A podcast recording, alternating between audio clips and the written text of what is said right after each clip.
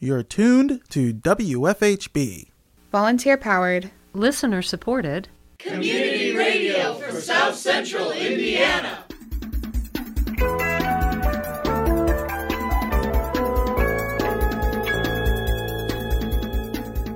Good afternoon, reporting for WFHB. Sorry. Good afternoon, reporting for WFHB. This is Deke Hager. And I'm Tom Malky. This is the WFHB local news for Monday, January 23rd, 2023. Later in the program, during the latest meeting of the Bloomington City Council, Council member Sue Sgambelluri read a statement in response to the January 11th racially motivated attack in Bloomington. More in today's headlines. Also, coming up in the next half hour, we have Activate narratives from people making positive change, done in collaboration with Bloomington Volunteer Network. But first, your daily headlines.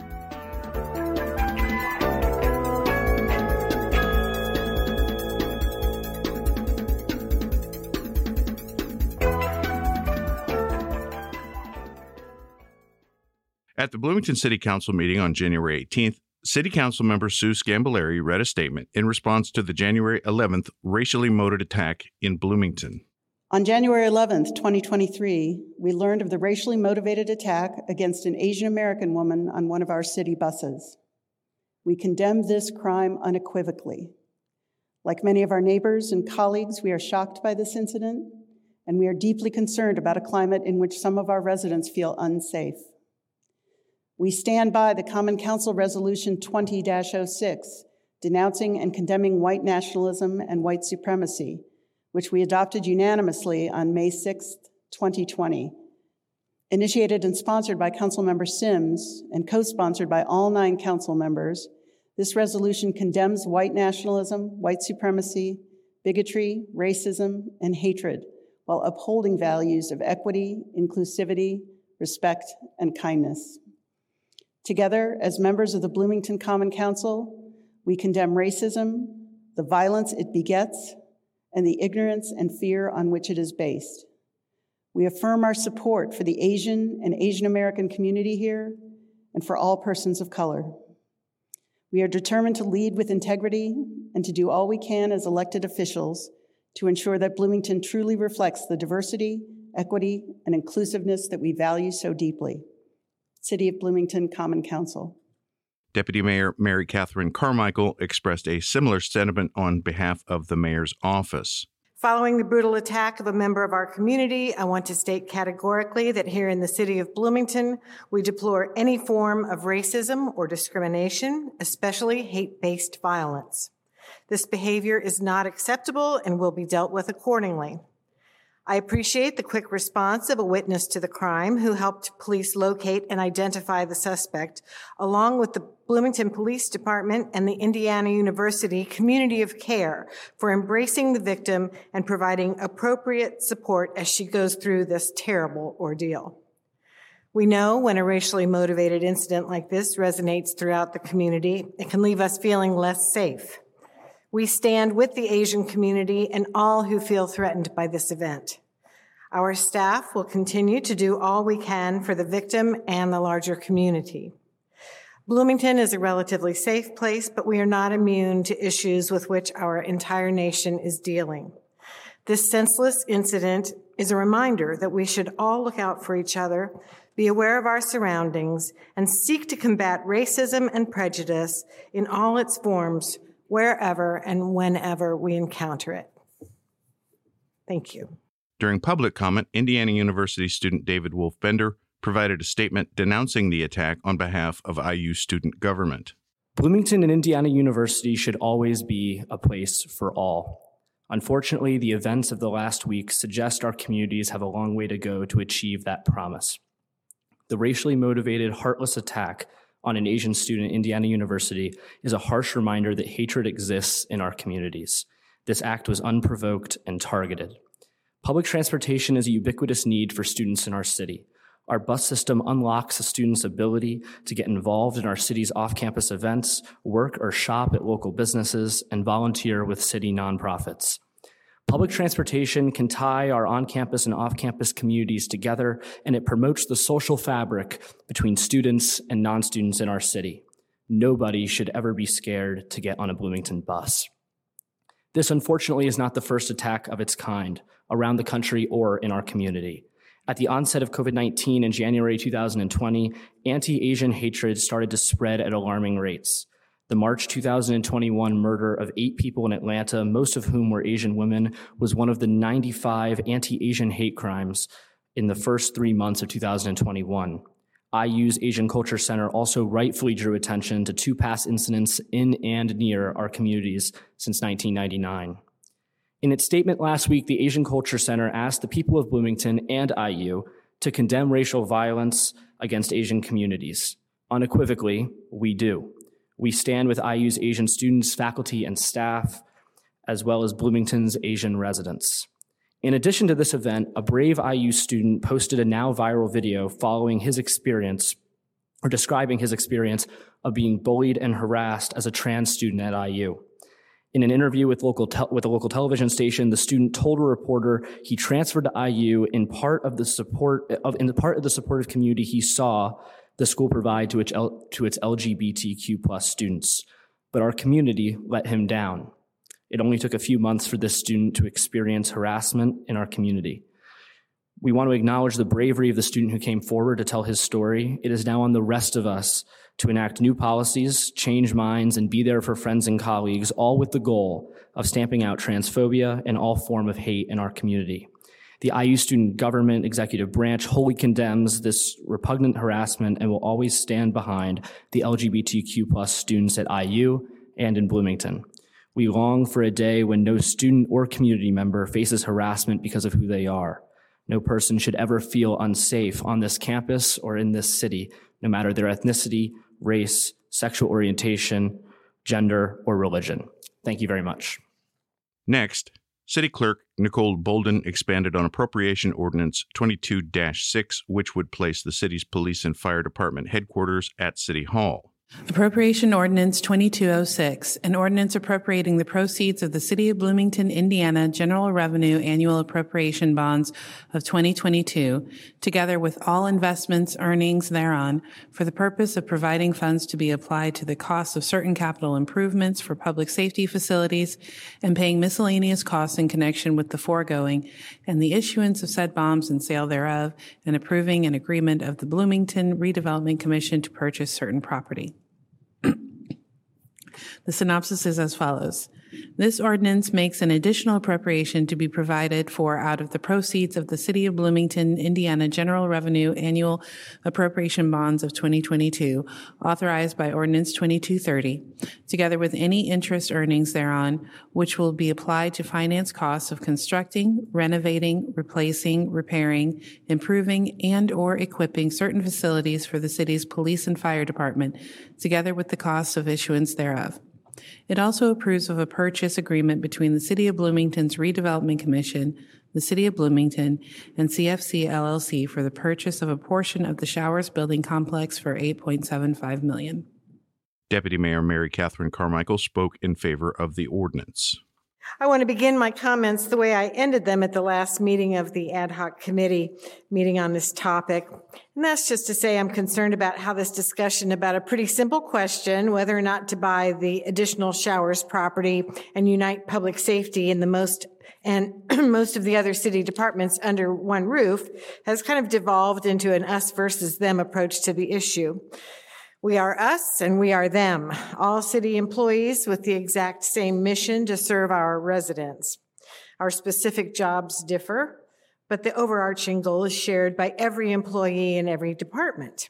And many units besides police and fire are directly involved with public safety, uh, with protecting and preserving public safety, Community and Family Resources Department, Public Works, Utilities, Information Technology Services, for example.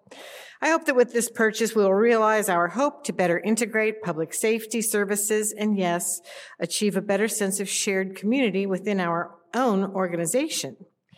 So the idea is to open up and connect the spaces that are, are the current city hall that we're in at this moment and the CFC portion of showers.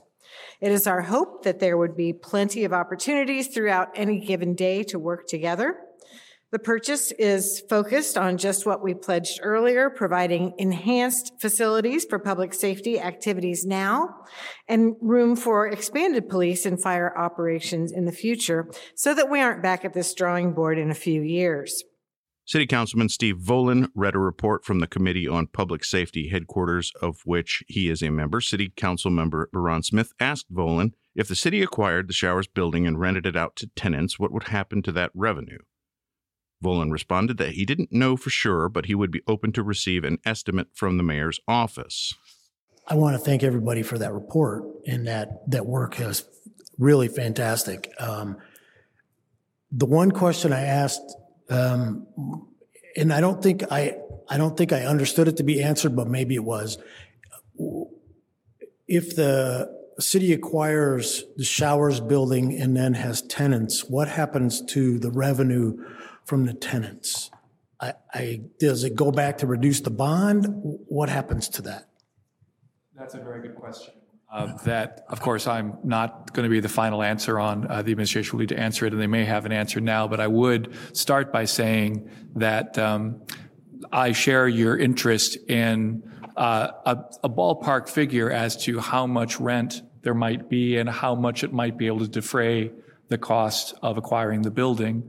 Um, I know that the leases, from what I've, uh, from discussions with the administration, I know that um, uh, the leases expire at varying times. Some last more than others.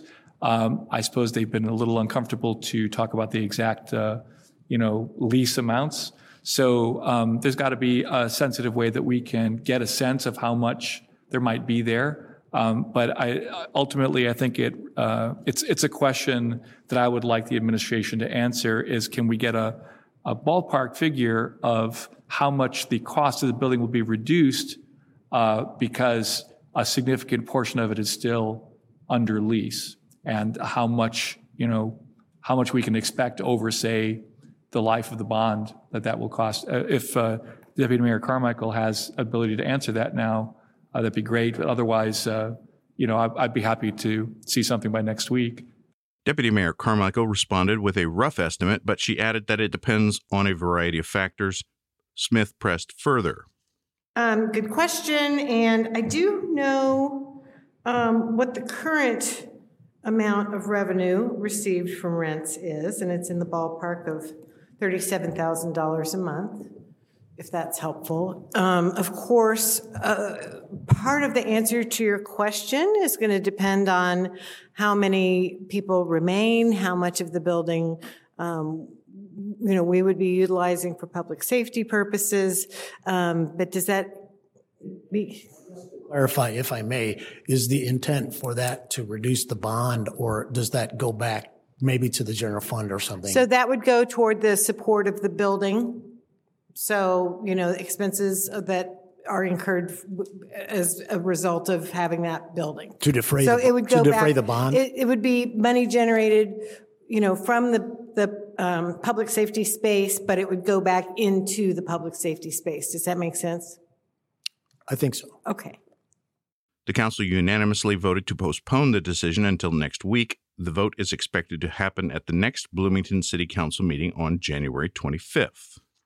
At the Richland Bean Blossom School Board meeting on January 17th, Assistant Superintendent Mart Irvin delivered his staff report. All right, so you should have uh, a couple sets of documents there uh, in front of you. Um, so the cash flows uh, for the school corporation, kind of like we talked about with the Board of Finance, you see a lot of this stuff um, on a monthly basis. Um, and so the education fund closed out 2022, uh, definitely above our expectations. The interest on investment, collections on our payables for preschool tuition and other uh, building items was higher. We definitely saw a, an increase in the state tuition support as far as it went along with our ADM and our enrollment. And again, all this played a, a part in just putting us in a position again this year to be able to push all of our uh, new money at this time into staff salary and benefits. Um, the appropriation that was left, we did not encumber all of it. We encumbered a decent amount of it, which just meant that we rolled some of that appropriation to the next budget. Um, And then again, I, I think that we probably should have some conversations about sometime during this first quarter, maybe moving some of that money into rainy day um, to continue to build that up a little bit. Right now, rainy days at a million dollars. Um, and I would like to see us probably, you know, put about 200,000 into rainy day if we can. Um, and probably just make that decision some sometime in the first quarter of this year before we roll towards the middle of the year. Next, the school board considered updating the contingency learning and safety plan. Superintendent Dr. Jerry Sanders gave some background on the plan. ESSER requires school corporations to update their in person instructional plans every six months. Uh, the plan that was presented to you tonight, you approved back last summer. Uh, we have not made any changes uh, to that plan, uh, but we are basically asking the board to reaffirm that plan tonight. Um, uh, knock on wood, uh, I think things are going pretty well.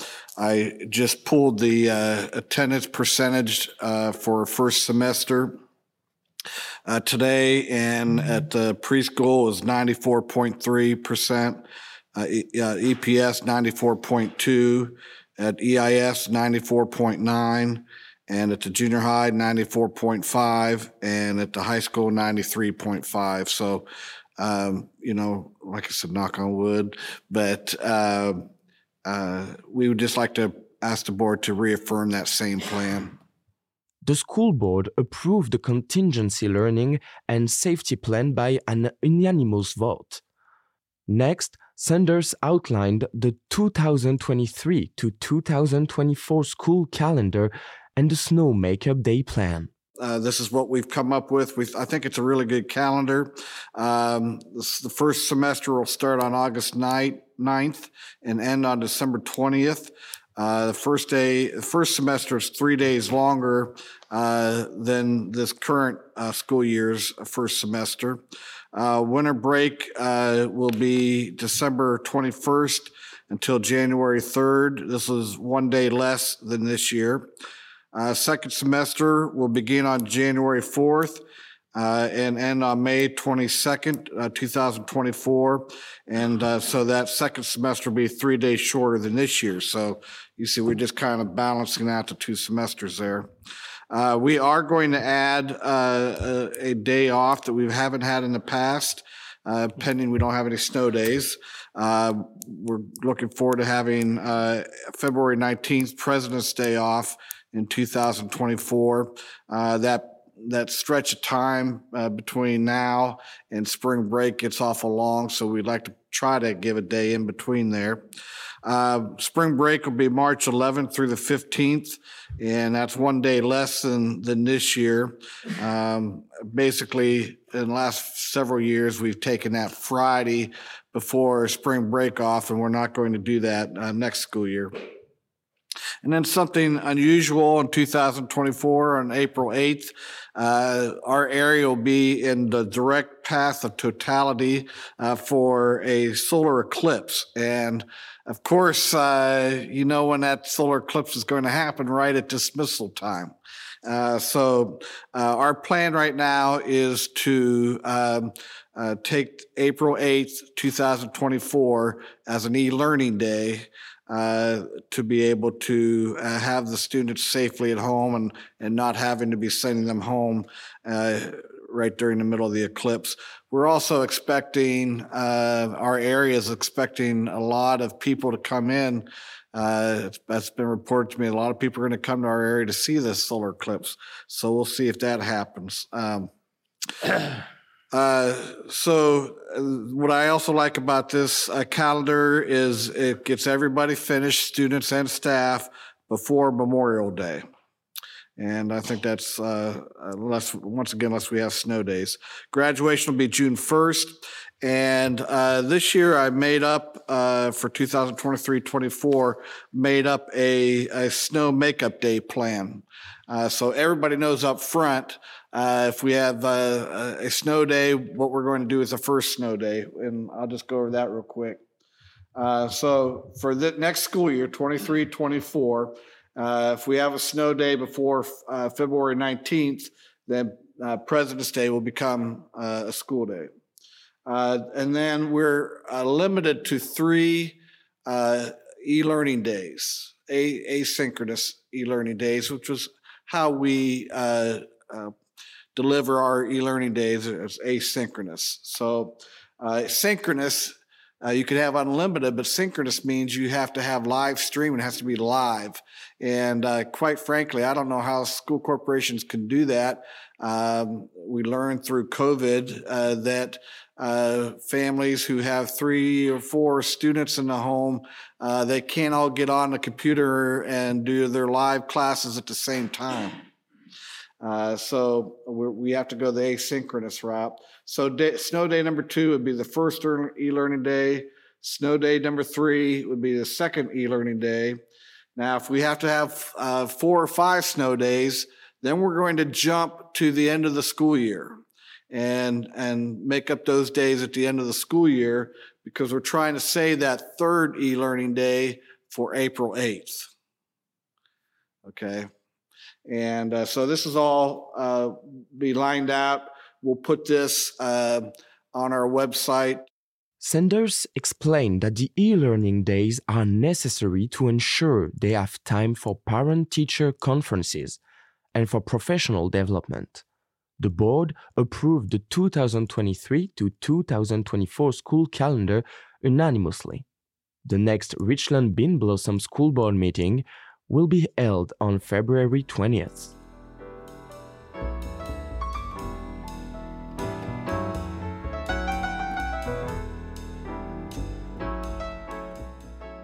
Up next, we have Activate narratives from people making positive change done in collaboration with the Bloomington Volunteer Network.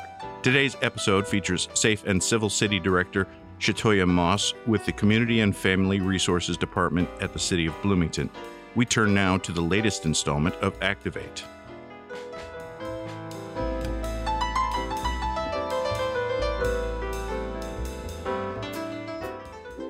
Welcome to Activate, featuring stories of inspiration from your community members who stand up for what they believe in and encouraging you to live your passion, make a difference, and get involved.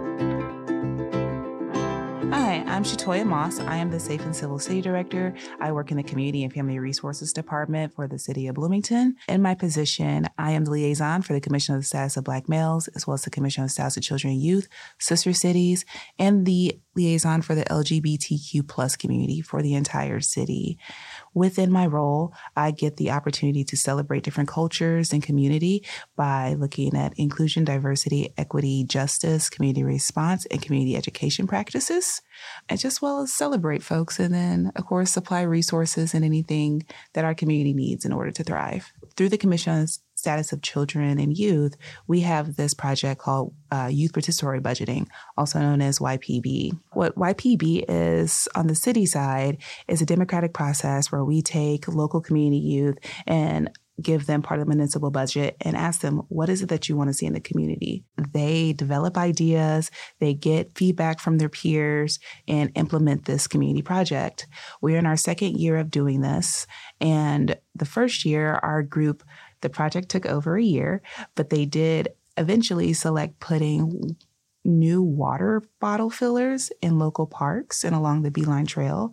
We recognized that people weren't able to just fill up a water bottle. We're happy that we were able to implement this, and this was completely done by youth. So that's just kind of one of the ways that we get to engage the community and we get to keep a connection, especially with our youth as they come through the ranks of, you know, learning more about city government and learning more about the operations of how this community works.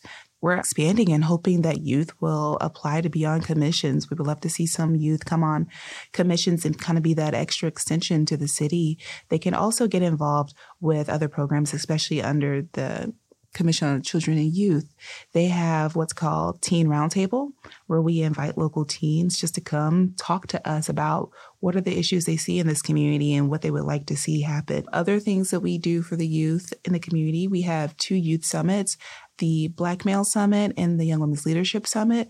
Again, this is a space that we invite Black and Brown middle and high school young men and women to. But it's open to all. It's just being able to understand that Bloomington has a very small population of Black and Brown students, and we want them to also feel empowered and get information. But we do also understand that their teachers and their peers need to learn a little bit more about their cultural differences and background and why they may be struggling or falling behind in certain scenarios. So when we started the summits, we were originally doing them in City Hall obviously COVID kind of put a little damper on things and we moved the summits virtually. Um, but our first time doing it, of course, was in City Hall and it was a fantastic summit. Like we enjoyed ourselves so much. The youth had fun. We danced, we sang, we laughed, and I got to meet so many kids. And one of those things, it just happens. Recently, now four and a half years later, there is now a young lady who works or is an intern in City Hall. And she found me and she came to let me know that she was one of the kids at the youth summit, come back and now is an intern at the city. So it's it was just a really nice, like warm moment, like, oh, so I was smiling ear to ear when she just kind of came into my office and introduced herself. I was like, oh my gosh. Come, like I said, check us out. Uh, commission meetings are all public. So even if you don't have anything to say, you just want to like sit in, that's also more than okay. And if you do have questions, definitely ask us some questions. You can also email any of us ahead of time or just call our front desk and they will help navigate you where you need to go. We will do our four signature events. We will have the Black History Month kickoff, and that will take place on January 30th at City Hall. And then we will have our Black History Month essay contest where students from all over Bloomington and Monroe County can enter. We will have a set of titles or subjects that students can write over. And again, we will do all categories elementary, middle, and high school students. And first place winners will receive a brand new iPad, and we will celebrate them all at Fairview Elementary on February 15th. And then we will have our Black History Month Black Market, where we invite groups, organizations, churches, nonprofits, business owners, entrepreneurs, anyone who wants to get information out, highlight themselves or their work that's black and brown, we invite them to this space and we invite the community out to this space to learn more about them. And then, of course, we'll have our Black History Month Gala where we will celebrate our living legend, which is given to a community member who has done years of work and had years of impact, as well as our Outstanding Leaders of Tomorrow, which is an award given through the Commission on Status of Black Males, where we highlight two African American, Black high school students into respective African American and Black male and female adults age 30 and under in the community who has made significant impact, as well as just celebrate all the things that happen throughout Black History Month. We also do a community calendar. So we invite the community to submit any programs, events, book clubs that you may be having during the month of February. So we can also support your events and your community initiatives and just also learn about what's going on and it's literally very much a click away. If you're on Facebook, if you're on Twitter, you can follow the city's page.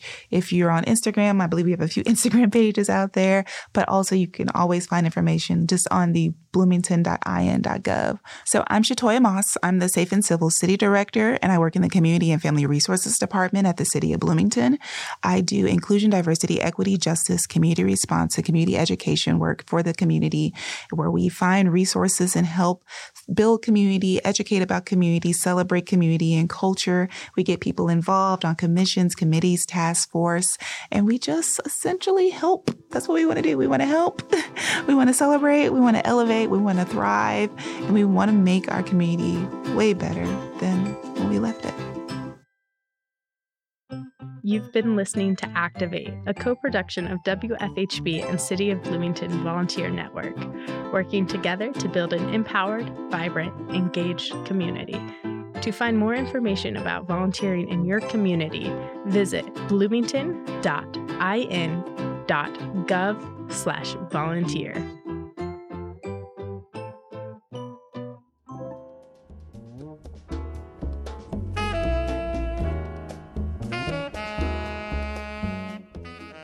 The City of Bloomington Volunteer Network aims to inspire, support, and celebrate volunteerism in the community by connecting volunteers of all ages and interests with opportunities to serve. They invite you to get involved and make a difference by visiting bloomingtonvolunteernetwork.org or by emailing getconnected at bloomington.in.gov to learn more.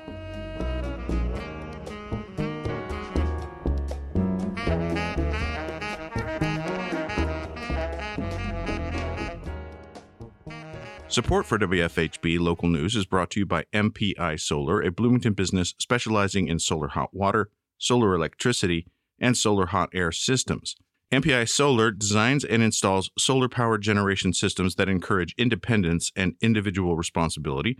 More information online at mpisolarenergy.com.